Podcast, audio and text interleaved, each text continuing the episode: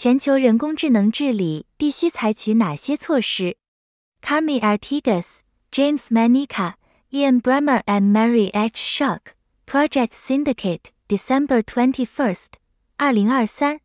纽约，尽管人工智能数十年来一直在悄悄地给予我们帮助，并且近年来进展加速，但人们将会铭记二零二三年大爆炸时刻的到来。随着生成型人工智能的出现，这项技术在公众意识中取得了突破，它正在塑造公众舆论，影响投资和经济活动，引发地缘政治竞争。并改变从教育到医疗再到艺术等各项人类活动。每周都会出现一些全新的惊人进展。人工智能不仅没有消失，变革反而正在加速推进。随着全新监管举措和论坛的推出，政策的制定也同样一日千里。但尽管七国集团、欧盟和美国正在推进的努力令人鼓舞。但却没有哪项能够普遍代表全球公共利益。事实上，由于人工智能开发仅限于少数国家屈指可数的首席执行官和市场主体推动，治理讨论中一直没有出现，特别是来自全球南方国家的多数民众声音。人工智能所带来的独特挑战要求各国采取协调一致的全球治理方法。而联合国是唯一具备组织上述对策的包容性合法团体。要想充分发挥人工智能的潜力并降低其风险，我们就必须正确治理人工智能。有鉴于此，我们成立了旨在为解决全球治理赤字问题提供分析和建议的联合国人工智能高级别咨询机构。该机构由来自世界各地的三十八人构成，充分体现了地理。性别、学科背景以及年龄等方面的多样性，同时还借鉴了政府、民间、社会、私营部门和学术界的专业技能。进入该咨询机构的执行委员会令我们感到万分荣幸。今天，我们发布了上述团体的中期报告，并就锚定人工智能治理和应对若干相关挑战提出了五项原则。首先，每项风险均需制定相应的解决方案，因为风险在不同的全球环境中表现也各有差异。但这意味着要承认如何会因具体设计、应用、滥用和治理选择而出现危害权利和自由的问题。未能建设性的运用人工智能，我们称之为运用缺失，可能会不必要的加剧现有的问题和不平等。其次，由于人工智能可以作为经济。科学和社会发展的工具，且其已经在协助人们日常生活中发挥作用，因此必须以公共利益为出发点来开展治理活动。这意味着要牢记与公平、可持续性及社会和个人福祉相关的目标。此外，还要注意更大范围的结构性问题，如竞争性市场和健康的创新生态系统。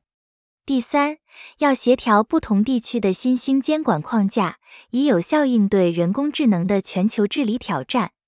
第四，应同时推进人工智能治理及维护代理权，保护个人数据隐私和安全。最后，治理工作应以联合国宪章、国际人权法和其他已达成广泛全球共识的国际承诺，如可持续发展目标为基础加以推进。在人工智能大背景下，需要克服某些顽固的挑战，才能完成上述原则的确立。海量算力、数据，当然还有特定的人类，才能构成建设人工智能的根基。全球治理必须思考如何发展并确保以上三种技术的普及，尤其是对全球南方国家而言，全球治理还必须解决支撑人工智能生态系统的基础建设能力。如提供可靠服务的宽带和电力体系，我们还要为应对人工智能开发、部署或使用可能产生的已知和未知的风险而付出更多努力。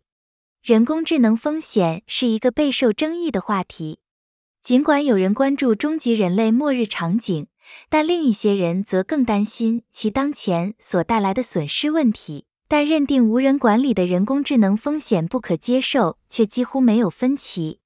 高效治理需要以确凿证据为前提。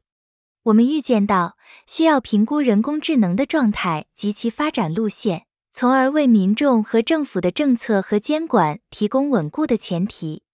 与此同时，以评估人工智能社会影响，从工作岗位流失到国家安全威胁为目的的分析观测站，可以协助决策者及时追踪到人工智能在线下带来的巨大变革。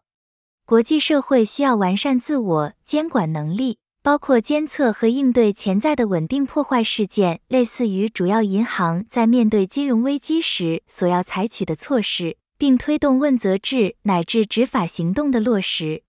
以上仅仅是我们正在推动的一部分建议，这些政策应当仅仅是保底，而不是最高目的。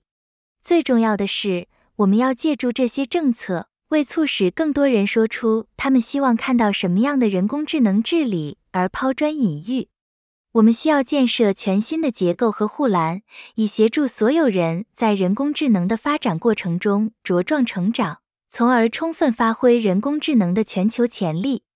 人工智能的安全、公平和负责任的发展，实际关乎到每个人的利益。无所作为的风险不可忽视。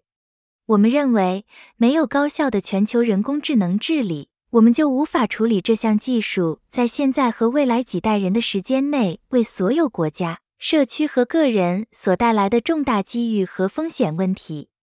Ian Bremer、Carmi Artigas、James Manica 和 Mary H. Shock 均为联合国高级别人工智能咨询机构执行委员会委员。